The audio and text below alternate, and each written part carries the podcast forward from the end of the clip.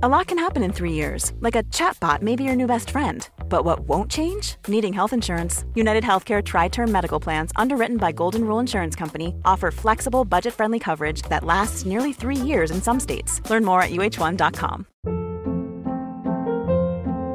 Hold up. What was that? Boring. No flavor. That was as bad as those leftovers you ate all week. Kiki Palmer here, and it's time to say hello to something fresh and guilt-free. Hello Fresh. Jazz up dinner with pecan-crusted chicken or garlic butter shrimp scampi. Now that's music to my mouth. Hello Fresh. Let's get this dinner party started. Discover all the delicious possibilities at hellofresh.com. Thank you.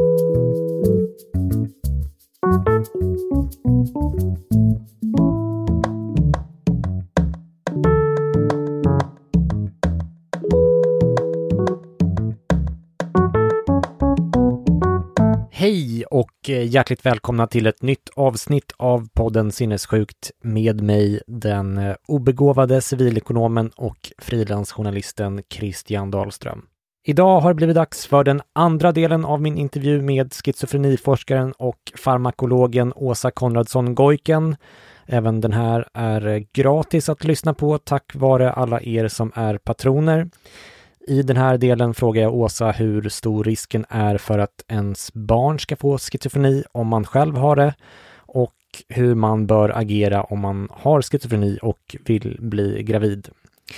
Dessutom berättar Åsa om händelsen som gjorde att hon själv slutade vara rädd för att bli sjuk i schizofreni och huruvida hon undviker droger för att eh, minimera den risken. Vi pratar även lite om hur man vet ifall en psykos är tillfällig eller kommer att utvecklas till en psykossjukdom såsom just schizofreni. Eh, Åsa förklarar också vad eh, vanföreställningssyndrom är för någonting. Nästa avsnitt av intervjun kommer snart och där pratar vi bland annat om det faktum att självmordsrisken för människor med schizofreni minskar med tiden. Seniorprofessor eh, Marie Åsberg frågar Åsa varför den förtida dödligheten för människor med schizofreni ökar trots verksamma läkemedel. Väldigt intressant frågeställning. Dessutom pratar vi om en eh, metod för att få ut fler i arbete, eh, IPS-modellen. En eh, metod som bara var tredje kommun använder trots att den har prioritet 1 i Socialstyrelsens riktlinjer såg jag här när jag läste deras rapport bara för en liten stund sedan. I nästa del får ni även en fråga från genetikforskaren Amir Sariaslan om huruvida Åsa verkligen tror att boende i urbana miljöer orsakar schizofreni. En eh, liten eh, vetenskapsbeef för mig att eh, clickbaita med till det avsnittet. Och sen kommer vi in på det kanske viktigaste området av alla när det gäller schizofreni, där Åsa dessutom är otroligt kunnig, nämligen kring läkemedel eh, och den delen får ni verkligen inte missa. Med det sagt, häll upp en eh, god kopp kaffe, sätt er i er favoritfåtölj. Eh, nu har det blivit dags att återvända till Schizofreniförbundets lokaler på Norr Mälarstrand och mitt möte med den fantastiska Åsa Konradsson Goiken från den 10 november i år. God lyssning!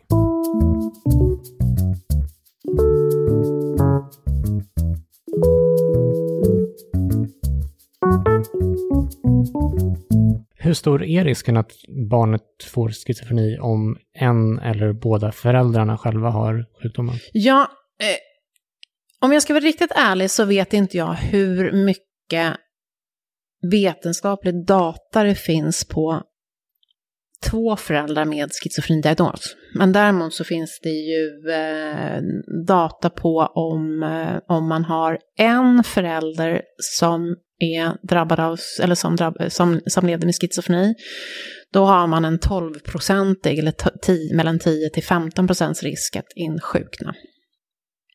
Just det. Jag tror, jag tror att ni skriver boken 10-50% procent ah. för en förälder respektive 40-50% procent med två. Ah. Men jag gissar att det, ah. det, urvalet på den andra kategorin måste ju vara ganska litet. Ja, det måste vara, vara litet. Ja. Precis. Men hur stor är risken att barnet drabbas om någon av barnets mor eller farföräldrar, alltså typ i mitt fall farmor då, ja, till, till min och, unge? Och, och, det vet inte jag faktiskt, utan man, man tittar ju på första gradens släktingar mm. oftast, och då är det syskon eller, eller barn eller, eller homozygot tvilling. Mm. Och eh, jag då som syskon, jag har ju 5% risk att insjukna. Om man då jämför det med, okay, med, okay. Den, med den generella befolkningen som då löper 0,4 till, till 1 eh, Men jag tänker faktiskt, alltså det här är ganska lustigt. Jag, jag, jag fick frågan, jag föreläser nu vid Uppsala universitet, eh, i, i, jag är certifierad instruktör i eh, mental hälsa, eller första hjälpen i mental hälsa. Och har påbörjat en utbildning nu för, för Uppsala universitets personal för att man ska kunna hantera en krissituation. Precis som vid hjärt-lungräddning så ska man kunna finnas till hjälp för någon som, som mår eh, psykiskt dåligt tills, tills man får, kan få eh, professionell hjälp. Eh, och då fick jag en fråga från en deltagare som med skrämda ögon frågade, är schizofreni och bipolär sjukdom genetiska? Fokus ligger ju väldigt ofta där, för rädslan, att man, att man ska liksom sprida, sprida de här generna vidare och att man har man någonting i bagaget så visst, vi löper en, en, en hög risk, men det är ju inte en genetisk sjukdom som innebär att du ärver sjukdomen rakt av, utan du mm. ärver ju en sårbarhet att utveckla. Mm. Eh, det är mer intressant för mig tycker jag, eller eh, mer intressant tycker jag, är ju att diskutera de, för vi kan ju inte styra det genetiska, utan vi kommer ju, vi föds ju med ett genetiskt material och visst, vårt genetiska material kan förändras med hjälp av, av eh, epigenetik, miljön, men det är ju ännu mer intressant att eh, till exempel fundera på substansinducerande psykoser och, och alltså om man missbrukar till exempel cannabis. Eh, en av fyra som har drabbats av en cannabispsykos eh, utvecklar schizofreni. Och det är ju någonting som vi kan påverka. Där borde fokus ligga på, tycker jag, istället för att, att fokusera väldigt mycket på, på det genetiska. För det är ju någonting som vi kan förändra. Genetiken kan vi inte förändra. Den kommer vi med, den fanns vi med. Men vi kan påverka eh, och informera samhället om att vi behöver göra någonting åt till exempel informationsspridningen om, om, om narkotika och hur det faktiskt påverkar hjärnan. Mm. Och det tycker jag är läskigt. Jag tycker det är fruktansvärt läskigt att, äh, att, äh, att de här, äh, att vi börjar legalisera cannabis till exempel. vi ser ju nu, det under förra året så kom det ut mycket artiklar eh, och till och med i media om att Danmark nu ser en ökning av, av schizofrenidiagnoser eh, på grund av cannabis och cannabispsykoser. Det är ju fruktansvärt läskigt. Ja, eh, ni ehm, skriver ju om hur någon med schizofreni eller annan psykossjukdom bör agera om hon vill bli gravid. Eh, mm. Man bör anpassa medicineringen exempelvis, vilket ju är, är ett av dina hjärteämnen med eh, läkemedel. Eh, både att man kanske behöver byta ut medicinen men också faktiskt tvärtom då mot vad många tror att man bör mm. öka sin medicinering ju längre in i graviditeten man kommer. Mm. Kan du berätta lite kort om det här och vilka avväganden som läkaren gör i det fallet? Ja, alltså först och främst så måste vi också säga att det finns ju ganska dåligt med information om hur foster påverkas av, eh, av, av läkemedel överhuvudtaget.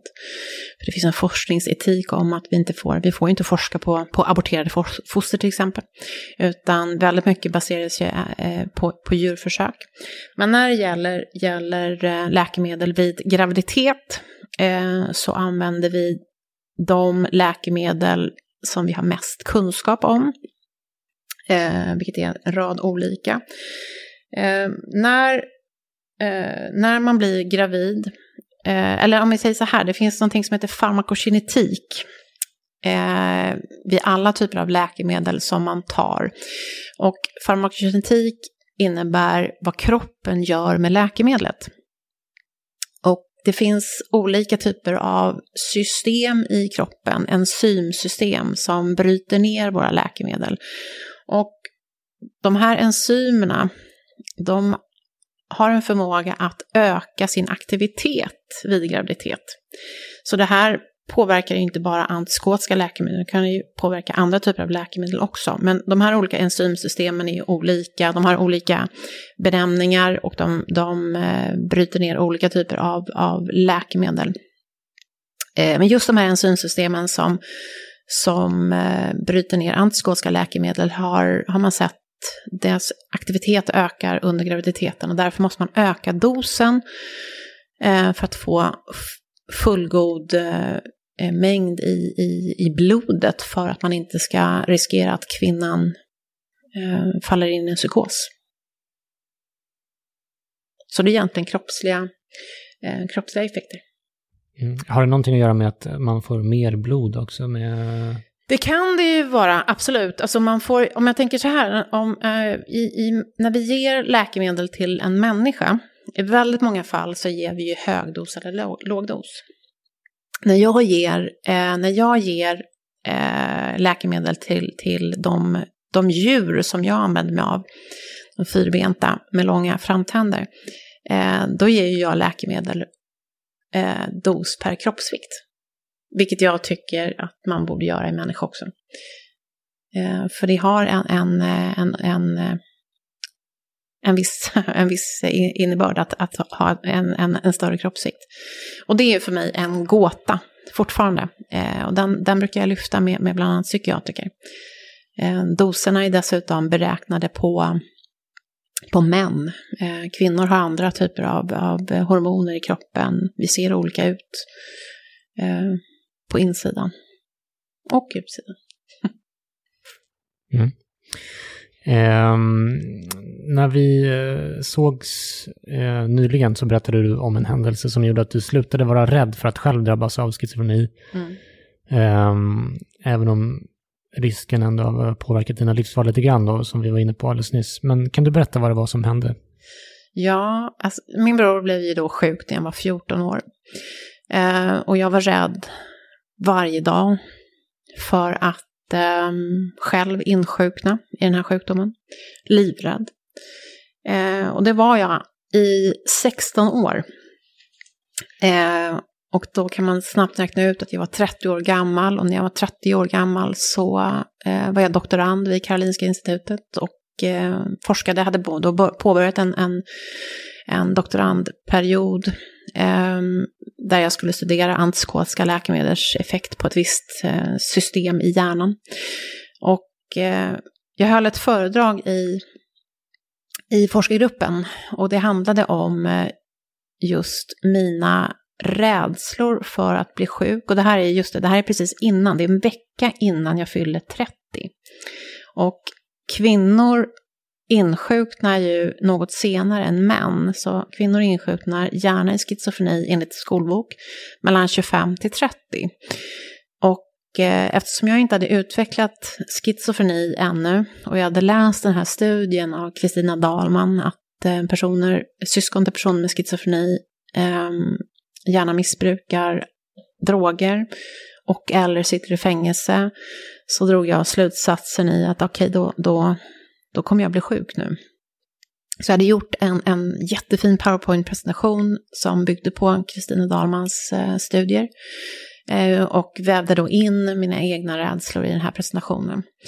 Eh, och under tiden när jag presenterade så satt min läskiga professor mitt emot mig och han, han blev bara rödare och rödare i ansiktet ju längre jag, jag pratade. Och till slut så, så slängde han näven i bordet och så skrek han att jag skulle sluta. Eh, och jag var ju så kaxig, fruktansvärt kaxig doktorand. Så jag sa, nej men jag är inte klar, jag vill fortsätta. Men då gick han fram och så slängde han igen locket på min laptop och så tog han mig i nackskinnet och slä, släpade in mig på sitt kontor. Slängde ner mig i sin vita läskiga skinnsoffa där man absolut inte ville hamna som doktorand. För då visste man att nu får jag sitta här i ganska lång period. Eh, och det fick jag också. Och han var otroligt upprörd.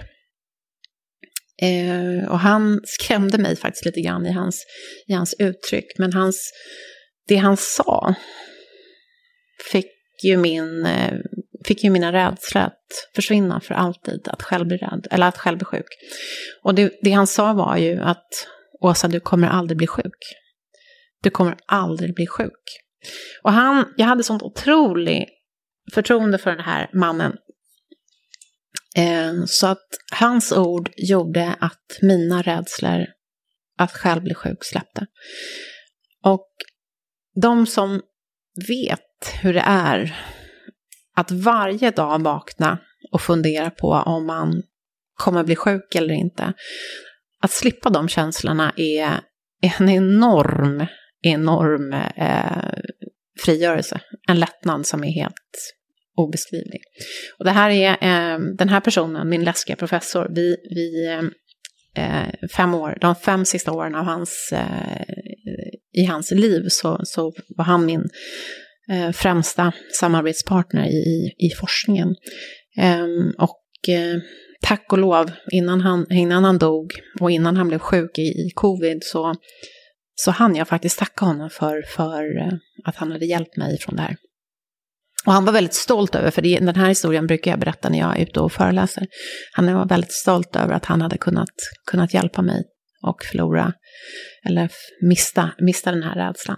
Sen så är det ju så, nu har jag själv kunskap, kunskaper om att det är klart att det är ingen som, som, som, eh, som, som, man kan inte säga till någon att du kommer aldrig bli sjuk. Ja, men jag tänkte precis säga det, ingenting hade ju förändrats. Alltså, Nej, alltså, du har ju men, fortfarande, precis ja. som jag, förhöjd risk, ja. även fast den är ju, man, man ska inte överdriva den heller, den är ju Nej. ganska liten även för oss så att säga. Men, men, men, men, hans ord, och jag tror att det hade att göra med att han var liksom en sån otroligt, han var en sån jädra förebild för mig på, på liksom forskningsmässigt. Hans kunskaper, eh, och om han säger så, då måste det vara så. Så det var väldigt skönt, fantastiskt skönt att släppa den, den rädslan. Vad var det han försökte säga kanske också, eller undermeningen var det kanske att du, du kan inte leva ditt liv så här och gå runt och, och vara rädd för en risk som är så pass liten, du får ta... Nej, men jag tror också att han blev provocerad av... Eh, eh, han tyckte säkert synd om mig också i, i liksom grund och botten, att jag inte skulle behöva påverkas av det här. Eh, men sen tror jag också att han blev provocerad av, av eh, den här, att jag drev den här genetiska delen så, så väldigt liksom hårt. Um, och att jag inte, man, man behöver inte. Jag, jag, tycker också den här diskussionen den, eh, som har med det genetiska att göra, den, den, måste lyftas upp till ytan. Det finns andra saker som är, som är så otroligt mycket högre risk att man utvecklar, utvecklar sjukdomen schizofreni än bara gener. Det är ju mer saker, som till exempel den här cannabisinducerade psykoserna. Men den är väl ändå, alltså, jag intervjuade Joar Guterstam mm. nyligen som är beroendeforskare. Mm. Och han sa att det, alltså även om det är ett, det är ett svårundersökt fenomen eftersom det är så många variabler och, och, mm. och ta hänsyn till så här, men, men ja, numera så är man väl ganska säker på att det finns ett samband, även om man inte ska överdriva det heller. Absolut. Ja, men vi, eh, och, det, och det är precis så. Det, alltså, schizofreni är ju en sjukdom med okänd etiologi och patofysiologi. Vi vet mm. inte varför vissa människor insjuknar och vad det är som är fel, men vi har hypoteser. Och vi har riskfaktorer och en av riskfaktorerna är ju såklart den genetiska biten. Mm. Det är inte, absolut eh, så finns den där, men, men man ärver ju inte sjukdomen rakt av, Nej. utan det är sårbarheten. Och mm. sen så är det andra saker och ting som, som eh, kan påverka. Och har man oturen, eh, det krävs med, med största sannolikhet så krävs det en, en genetisk, Ehm, en, eh, ett genetiskt pussel, eller en genetisk pusselbit ehm, eh, för att man ska bli, för att man ska bli sjuk. Men, men det är andra saker också som, som ligger till grund för det. Ja men vad bra, för då leder mig in på min nästa fråga. Alltså, jag tänker den här genetiska pusselbiten som du har och som jag har. Jag känner ju själv att jag med mitt, eh, och även i övrigt bräckliga psyke och, och med det här genetiska bagaget då, att jag bör ta det lugnt med alla former av droger, även alkohol. Är du också försiktig med berusning av olika slag av det skälet? Eh, eh, jag är nog försiktig. Jag har aldrig testat, eh, den enda drogen som jag har testat är alkohol. Jag har aldrig vågat prova. Men inte jag eh, heller. Nej, men det har, det har också lite grann med att göra vad jag vet, eh, vad de vad drogerna gör med hjärnan. Eh, jag tycker att det är, känns väldigt, väldigt... Nej, jag är inte dugg intresserad av det. Sen kan jag också tycka att jag är ju en person som, jag söker, jag söker kickar. Jag är en adrenalinsökare. Eh, vilket jag gör med eh, olika typer av, av äventyrssporter. Eh, och jag tror att... Är, är du någon slags extremsportare? Nej, det är jag inte. Men jag, jag åker till exempel, håller på med downhill. Så att man cyklar med mountainbike uh -huh. nerför slalombackar. Mm. Jag håller på med vågsurfning. Jag åker skidor. Jag tycker om att testa hur mycket min kropp orkar med fysiskt, jag håller på med triathlon och, och, och lite sådana saker. Och det ger ju för mig, eh, det ger ju mig kickar. Men, eh, och jag tror, jag, alltså, jag, jag förstår helt och fullt hur, hur underbart det måste vara att, att, vara, att ta droger. Eh, det har jag ju liksom själv studerat. Jag har ju själv studerat olika typer av, av eh, narkotiska preparat på, på, på, på mina försök. Så jag är helt övertygad om att jag skulle fastna. Mm. att jag skulle liksom bli beroende och det är jag inte ett dugg intresserad av faktiskt. Utan då tycker jag att det är roligare att få en, en, en kick av att, eh, att åka ner för en slalombacke med en cykel. Mm. A lot can happen in three years, like a chatbot may be your new best friend. But what won't change? Needing health insurance. United Healthcare Tri Term Medical Plans, underwritten by Golden Rule Insurance Company, offer flexible, budget friendly coverage that lasts nearly three years in some states. Learn more at uh1.com. Quality sleep is essential. That's why the Sleep Number Smart Bed is designed for your ever evolving sleep needs. Need a bed that's firmer or softer on either side? helps you sleep at a comfortable temperature? Sleep Number smart beds let you individualize your comfort so you sleep better together. JD Power ranks Sleep Number number 1 in customer satisfaction with mattresses purchased in-store. And now, save 50% on the Sleep Number limited edition smart bed for a limited time. For JD Power 2023 award information, visit jdpower.com/awards. Only at a Sleep Number store or sleepnumber.com. Ever catch yourself eating the same flavorless dinner three days in a row? Dreaming of something better? Well, HelloFresh is your guilt-free dream come true, baby. It's me, Kiki Palmer. Let's wake up those taste buds with hot, juicy pecan-crusted chicken or garlic butter shrimp scampi. Mm. Hello Fresh. Stop dreaming of all the delicious possibilities and dig in at HelloFresh.com. Let's get this dinner party started.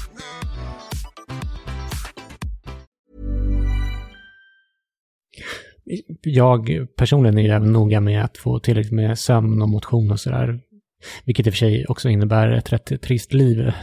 Ja. Som i sig kanske skulle kunna vara Nej, en, en, en, riskfaktor. Ja. Men, men, jag, jag, brukar säga att det, det 30 nya, eller 50 nya 30 och 21 nya midnatt. och så blir det lättare att gå och lägga sig. Men jag är också jag är otroligt noga med, med, jag behöver väldigt mycket sömn också.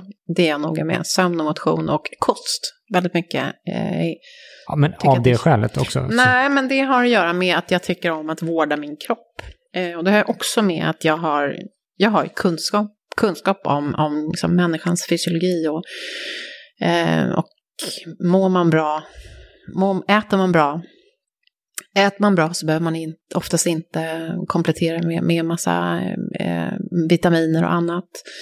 Eh, Motion är, har också fördelar.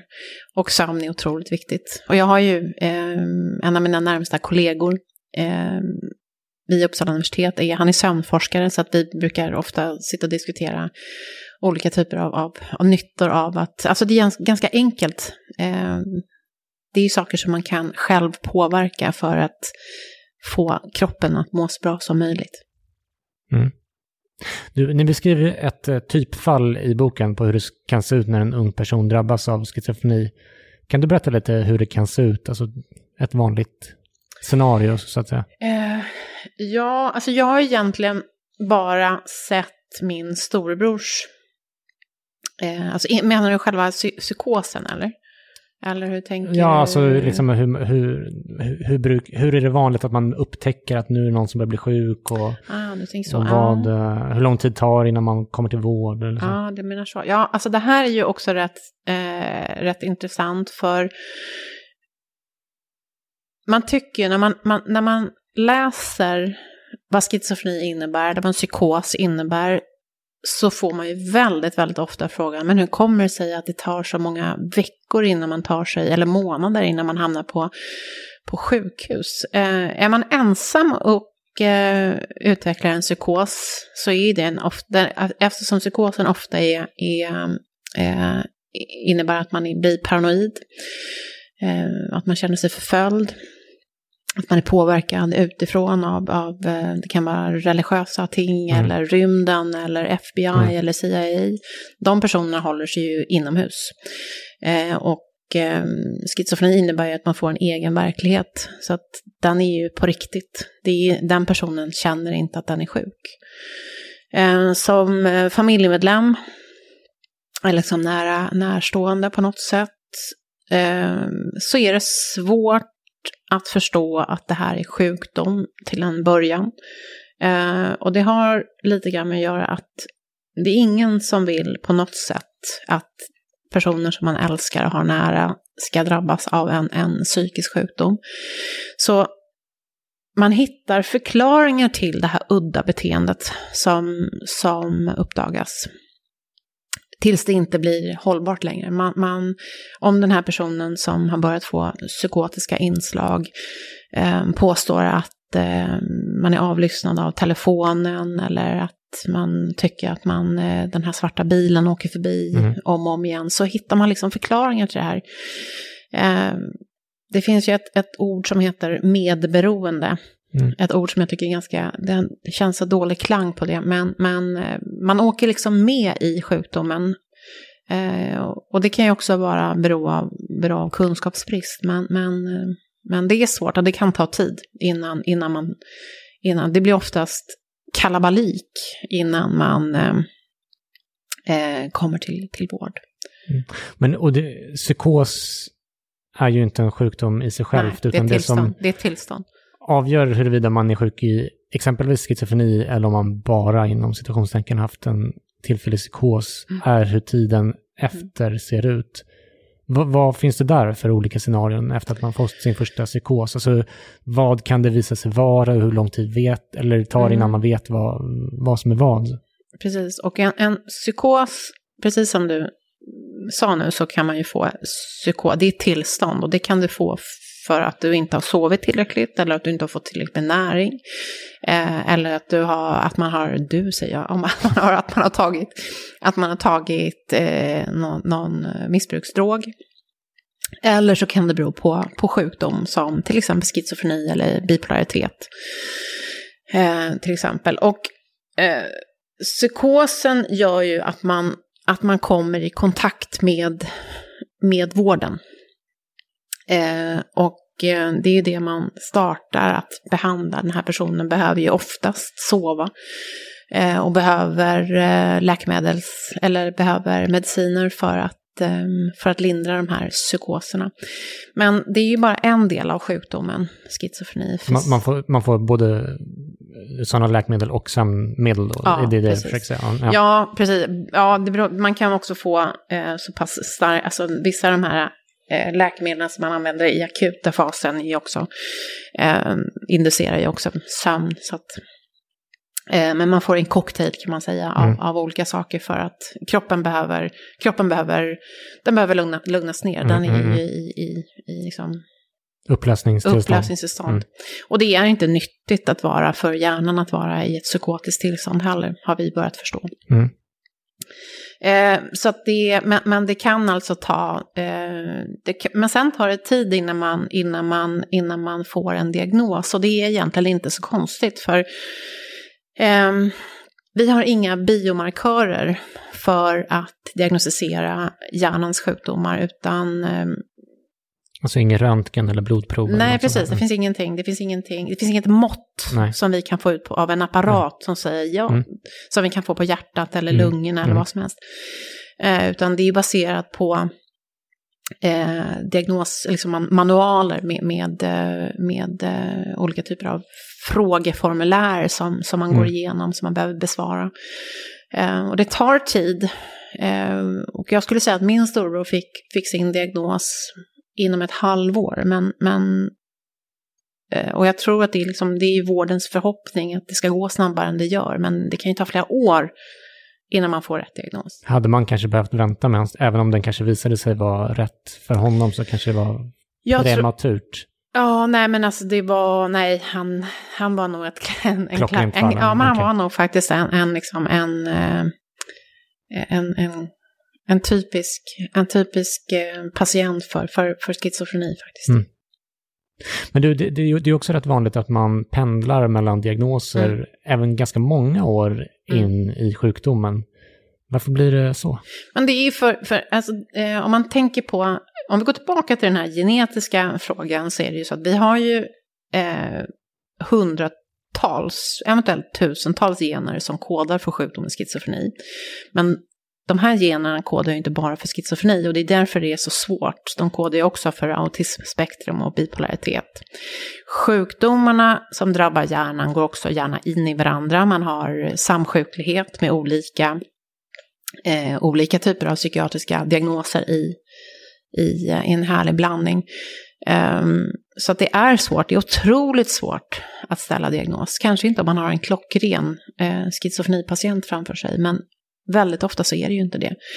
Um, och ibland blir det, uh, får man en, en, en, ny, en, ny, en ny diagnos. Och ibland så har ju vissa människor har ju fått enorma mängder med, med diagnoser. Och det blir väldigt konstigt. Men för mig som har den kunskapen i hur, hur lika diagnoser Eh, kan te sig när man tittar på, på, på eh, beteende och symptombild så tycker inte jag att det är så konstigt att man kan få olika diagnoser.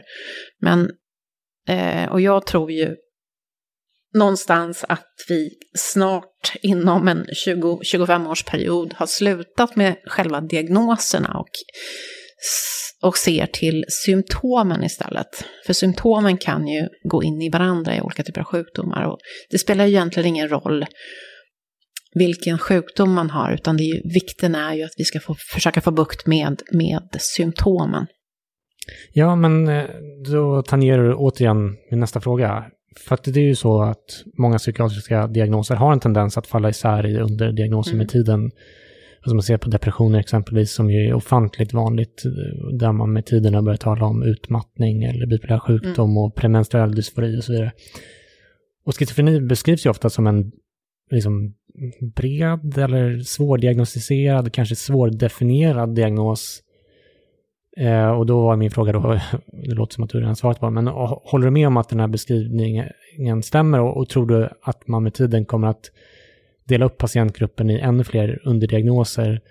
Och jag tänker då, bara om jag spånar fritt nu, att det kanske kan vara liksom, men, schizofreni i 20 olika typer där man ser kluster utifrån genetiska profiler att amen, du har schizofreni typ 17 och här kan vi förvänta oss vissa maniska drag förr eller senare i ditt liv eller förstår du vad jag menar? Mm. Men man har faktiskt gjort precis tvärtom. De här manualerna som, som finns för, för diagnostisering, vi använder ju både en amerikansk manual som heter DSM-5 och mm. sen använder vi en europeisk som är nu heter ICD-L, eller som är ICD-11. Och nu har vi DSM-5 som vi använder oss av för diagnostisering. Och eh, där är sjukdomen schizofreni eh, bara en, en sjukdom, mm. eller ett, en benämning. I DSM-4 så fanns det flera undergrupper. Okay. Där fanns det eh, till exempel paranoid schizofreni och kataton schizofreni. Så att man har liksom gått ifrån det. Eh, så att jag, jag tror ju, eller jag hoppas faktiskt, jag, jag, jag har inget emot ordet schizofreni eller att det finns en diagnos som heter schizofreni. Men jag tycker ibland att det blir för snäv, att man tittar för snävt liksom på bara för att man har den här diagnosen schizofreni så kanske man faktiskt missar vissa andra symptom. Så att egentligen för mig är diagnosen rätt ointressant. Utan vi bör ju satsa på att förstå vad är det för symptom som den här personen är drabbad av och vilka symptom är det som påverkar livskvaliteten som vi kan göra någonting åt. Okay. Även i autism så har man väl samlat autismspektrum som mm. en... Eh, så man kanske har en tillåter sig att ha en bredare eh, etikett och sen eh, fokusera på symptomen och att de kan, man tillåter dem att variera Mm. inom en större patientgrupp på något sätt. Precis, och så, men sen har vi ju också, eh, vi har ju schizoaffektivt syndrom också i, Mm. i DSM-5 och det är ju som en, en, en mix mellan schizofreni och bipolaritet. Just det, Mm. kan man lyssna på avsnitten med Pebbles Karlsson Ambrose i podden om man vill veta mer om det. Sen eh, finns det som du var inne på bipolär sjukdom som ofta kan ha psykotiska inslag Mm. men som oftast inte anses vara en psykossjukdom per definition. Eh, sen finns det även något som heter vanföreställningssyndrom. Kan Mm. du berätta mer om det, även om du inte gillar att... Och, ja, men jag har ingenting emot diagnoser heller, men jag tror att, att ehm, fokus liksom från sjukvården ibland kan bli lite snäv. Eh, jo, men vanföreställningssyndrom, då, då, då eh, vanföreställningar är ju, eh, för den som inte vet det, så är det att, ehm, att man känner sig eh, förföljd, som jag berättade om tidigare, eller att man har eh, fått en, en speciell uppgift i, i livet. Den kan ju komma också från högre makter. Eh, en del av vanföreställning kan ju också vara att man inte riktigt kan eh, avgöra om saker och ting som, som eh, eh, ges i media eh, är riktat till en själv och uppmaningar. Eh, Men, men sen behöver vanföreställningssyndrom be, behöver inte innebära några ytterligare eh, pusselbitar från, från psykosdelen. Utan att man har just den här vanföreställningsbiten bara. Eh, också knepigt.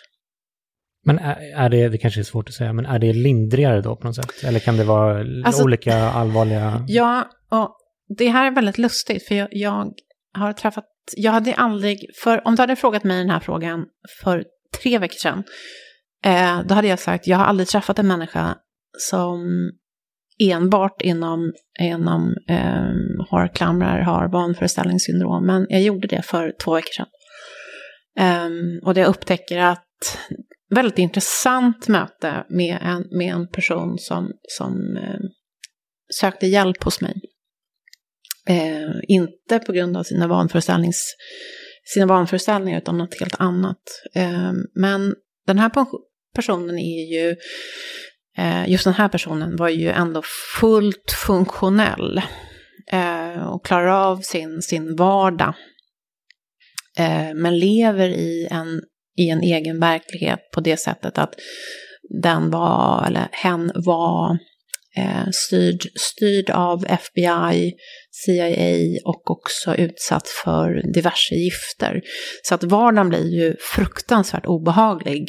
Och eh, han berättade för mig att, att, eh, eh, att i perioder så, så är han så rädd så att, så att han går inte ut utan eh, fungerar då inte i, i eh, eh, studierna blir, blir liksom lidande. Men, men det är ju... Eh, eh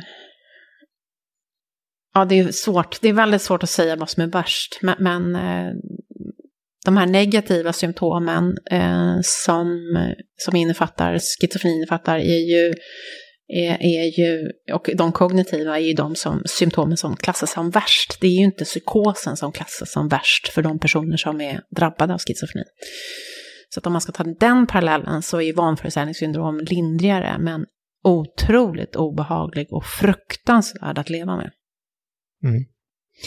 Eh, schizofrenins utvecklingsförlopp brukar delas upp i tre faser som ni skriver om i boken. Mm. Promodralfas, aktiv fas och residualfas. Mm. Kan du berätta lite kort vad det innebär? Ja, prodromalfasen är ju, är ju den fasen innan den, den, den första psykosen dyker upp. Eh, där man faktiskt, eller där man eventuellt skulle kunna se att det är någonting som, som inte stämmer. Eh, och det är gärna de här eh, negativa symptomen och, och eh, de kognitiva, eh, den kognitiva dysfunktionen som kan dyka upp i den fasen. Alltså negativa symptom, typ att man blir tröttare, Eh, energilös. ja, att man får en, ja, precis, en viljeslöshet, eh, anhedoni, alltså en, en oförmåga att känna glädje. Den biten är också, innebär också att man gärna inte heller känner känslor som kärlek och eh, sorg. Så det kan komma smygande innan? Ja, det kommer smygande innan och det är det som är prodromalfasen. Eh, och det här har vi nu börjat lära oss att den dyker upp ungefär 7 till 10 år innan den första psykosen. Eh, och räknar vi då baklänges, män insjuknar enligt skolbok mellan 20 till 25 oftast. Och det innebär att den här fasen då är någonstans mellan ja, runt tonåren. Mm. Eh, och just då om man tittar på viljeslöshet och eh, en oförmåga att, att känna glädje och då sorg och kärlek, det kan ju väldigt lätt eh, blandas ihop med tonårsbekymmer. Så det är inte så lätt. Och depression kanske? Ja, depression också. Precis, precis. Eh, och när vi försöker backa tillbaka bandet och titta på min brors uppväxt så är inte han han uppvisade ju inga, inga, eh, inga tecken på att inte må bra i den åldern, utan det var ju strax innan han utvecklade sin psykos som, som det började bli, bli uppenbart att han inte mådde bra. Sen är vi väldigt olika som, som syskon. Eh, jag är ju mycket mer extrovert, har alltid varit, medan han är introvert. Men så han kände in, inte Nej. de här känslorna, så det är, det är, inte, det är inte alltid det Nej. är så heller? Nej, precis, utan det är ju, det är också det, eh, schizofreni enligt DSM, det är en sjukdom. Men varje person med schizofreni är ju unik och varje sjukdomsbild är också unik. Och det är också någonting som, som jag försöker driva eh, att, eh, i, i, i, liksom i psykiatrin, att, att försöka att se individen, se hela människan, se inte bara schizofreni, utan att vi måste bli bättre på att se hela människan. Eh, men sen så, de andra faserna är ju, är ju, alltså jag brukar beskriva det på det här sättet, att schizofreni är ju, det är ju en sjukdom som ofta är av kronisk karaktär. Eh, det är en sjukdom som man inte blir bättre av över tid, utan sjukdomen förändras över tid. Ehm, och det här har vi som då är familjemedlemmar, vi, ehm, vi ser ju små förändringar hela tiden i sjukdomen. Vissa kommer inte att påverka personen i fråga, andra är av stor, ehm, kommer påverka personen så att man faktiskt behöver eh, hjälpa till och det kanske behövs mer vårdinsatser till exempel. Men, men det är ingen, den, den, man, blir liksom, man blir sämre och sämre man kommer behöva mera stödinsatser eh, med, med tiden. Precis som alla människor eh, behöver mer och mer stöd under, under tiden. Men det går lite snabbare för, för eh, personer med schizofreni att hamna just där. Personer med schizofreni har ju också en, en ökad, eller en, en förkortad livslängd med mm. eh, ungefär 15, 15 år. Eh, vilket beskriver ju att, att sjukdomen är ju otroligt tung att, att bära på. Mm. Vi kommer till det framöver också. Mm. Ehm, men eh, aktiv fas, det är då när man blir psykotisk. Så att, ja. Och sen residualfas, det är någon slags eh, normal, nytt normaltillstånd ja, längre fram? Ja, precis. precis. Okay. Och den behöver ju inte bli, alltså det som är, eh, den behöver ju inte bli eh, fruktansvärd, utan eh, när jag berättar då att jag eh, jag har kunnat följa vården, eh, eller den psykiatriska vården under, under 34 år och jag säger att det, vissa grejer har blivit bra, andra har blivit sämre. Det som har blivit bättre, det är ju, sen, sen min bror insjuknade, det är ju att nu tar man med, tar man med familjen eh, i, i vårdprogrammet. Man inser att familjen är av stor vikt för återhämtning. Och Eh, man försöker ju också få personen som, som har drabbats av, av schizofreni att återgå så mycket den kan där den var innan man, var, innan man blev sjuk. Eh, för min storbror fick ju aldrig, han skulle liksom, han var inte välkommen tillbaka till eh, varken studier eller, eller man gjorde inget försök till Han gick att, på konstfack, eller hur? Ja, precis. Mm. Eh, det fanns liksom inte, utan det var bara eh, man tyckte ju att min mamma skulle ta med sig honom hem och att han skulle bo hos henne. Eh, förlåt att jag avbryter, men det är ja. lite deppigt att eh, konstfack, alltså konstnärs... Eh, ja. communityn som ska vara liksom det, det mest tillåtande och vidsynta ja, i samhället. Men jag tror, inte, jag tror inte att det var själva Konstfack som sa nej, du får Okej. inte komma tillbaka, utan det var snarare en, en mentalitet att det från, Mm, liksom, okej. från, från hela samhällssidan och, Mm. och särskilt vården att, eh, ja sorry, nu har du fått en sjukdom som, som kommer göra att du blir att du, att du blir ett paket för resten av ditt liv. Mm. Och så är det inte idag, utan nu ser man ju, eh, man kanske inte kan återgå till 100% till utbildning eller jobb. Man kanske kan återgå till 25% eller 10%, men, men eh, det är otroligt viktigt att få behålla något sorts värdigt liv och att man får vara med i olika typer av eh, situationer så att man känner att man, att man behövs. Mm. Det är ju fruktansvärt. Min storbror blev sjukpensionär när han var 35. Det är ju det är otroligt sorgligt faktiskt. Ja, visst, det är något eh, speciellt med Åsa och jag fylldes av hopp när jag hörde henne prata om forskningen på nya läkemedel mot schizofreni, vilket kommer i nästa och i den fjärde och avslutande delen eh, som kommer någon gång kring jul eller så. Om ni vill mig något finns jag eh, på Twitter. Jag finns även på Mastodon numera där jag eh, finns på c Dahlström at mastodonsweden.se plus att jag finns på Patreon som vanligt då där ni kan skicka direktmeddelanden till mig och eh, berätta för mig vilken fin människa jag är. Tills vi hörs igen så hoppas jag att ni tar hand om varandra där ute i den här ovissa och föränderliga världen där det enda man kan förlita sig på är att den här podden fortsätter att tuffa på år efter år. Vi hörs snart igen. Puss och kram. Hej då!